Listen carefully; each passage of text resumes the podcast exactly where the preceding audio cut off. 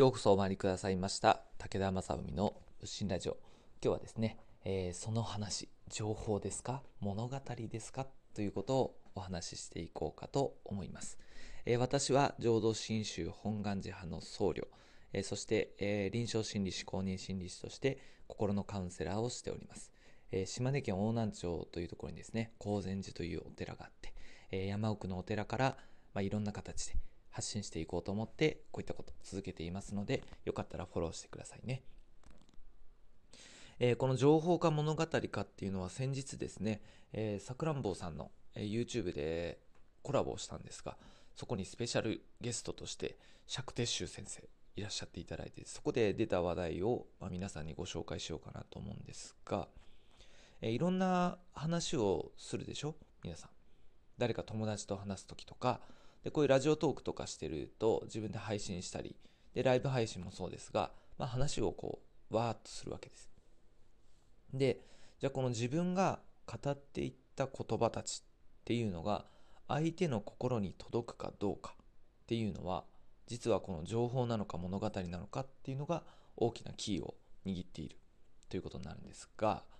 えー、例えばですよ、情報っていうのは、まあ、新聞とかテレビで流れるニュースとか、まあ、ヤフーニュースとかこういっぱいバーッと出てくるでしょ？で、ああいう言葉の羅列っていうのが情報なんです。で、そこに何かストーリーが乗っかってくると物語になる。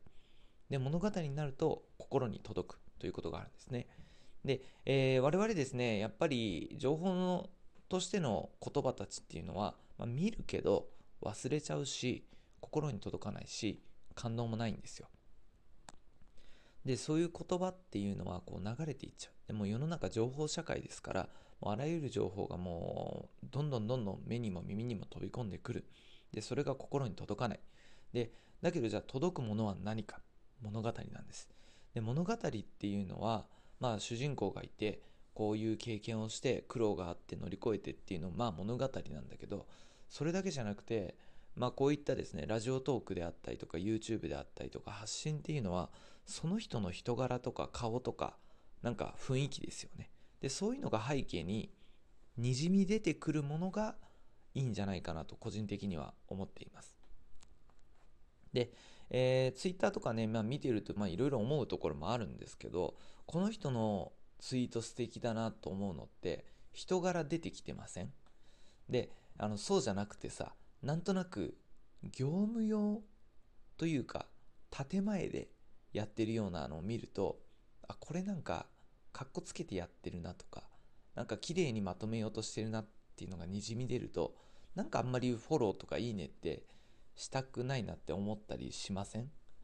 僕だけか。わかんないけど。であのただその人の人柄が出てて一生懸命考えてつぶやいた言葉なんだなと思うとすごく素敵だなと思うしすごく自然体で出てきた言葉なんだなと思うとなんかこう嬉しくなりますよね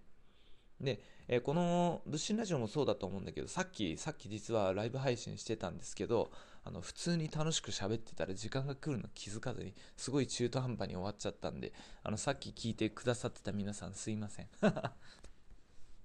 で、ライブ配信ってそれがすごく良くて、で、なんか僕も素になれるんで、で、特に素になれるのがこのラジオトークで、で、他のとこってやっぱちょっと素になれないところがあって、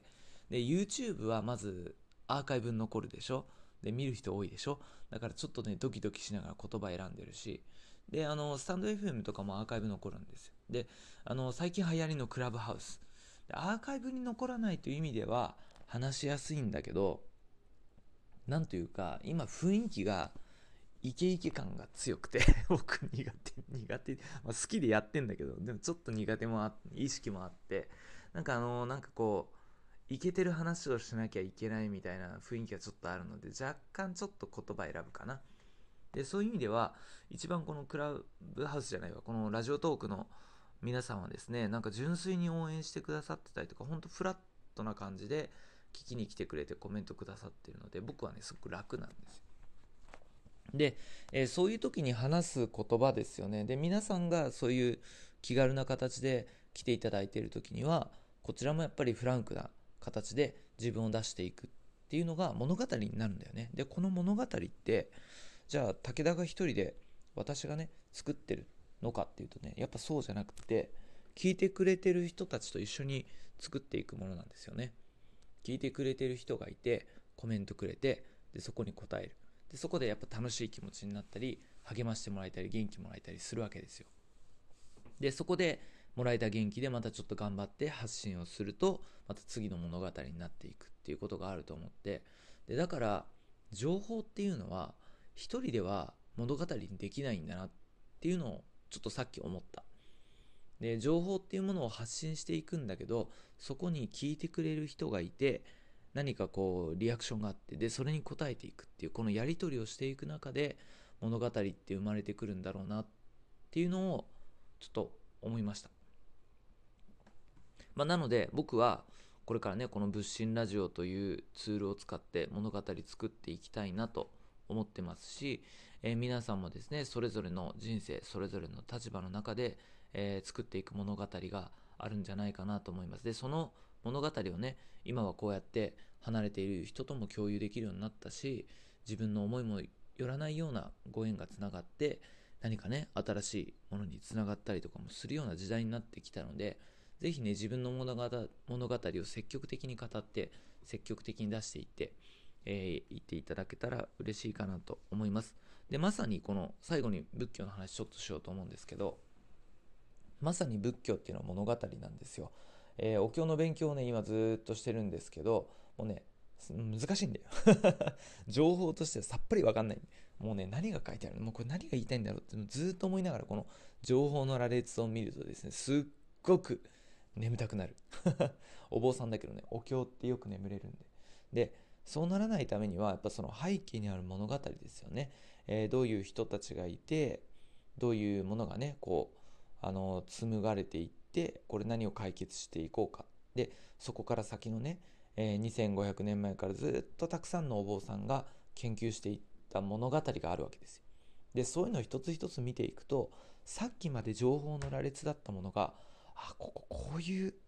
ものこういう捉え方すると素敵だなとかっていうのが見えてくるんですよね。で、そうなると眠たくならなくなってくるんだよね。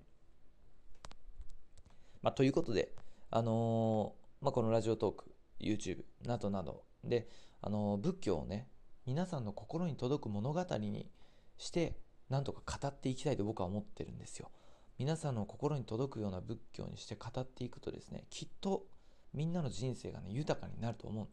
で、一人が豊かになるっていうのをこうずっと繰り返していくと日本がね幸せになると僕は思ってるんですよね思ってる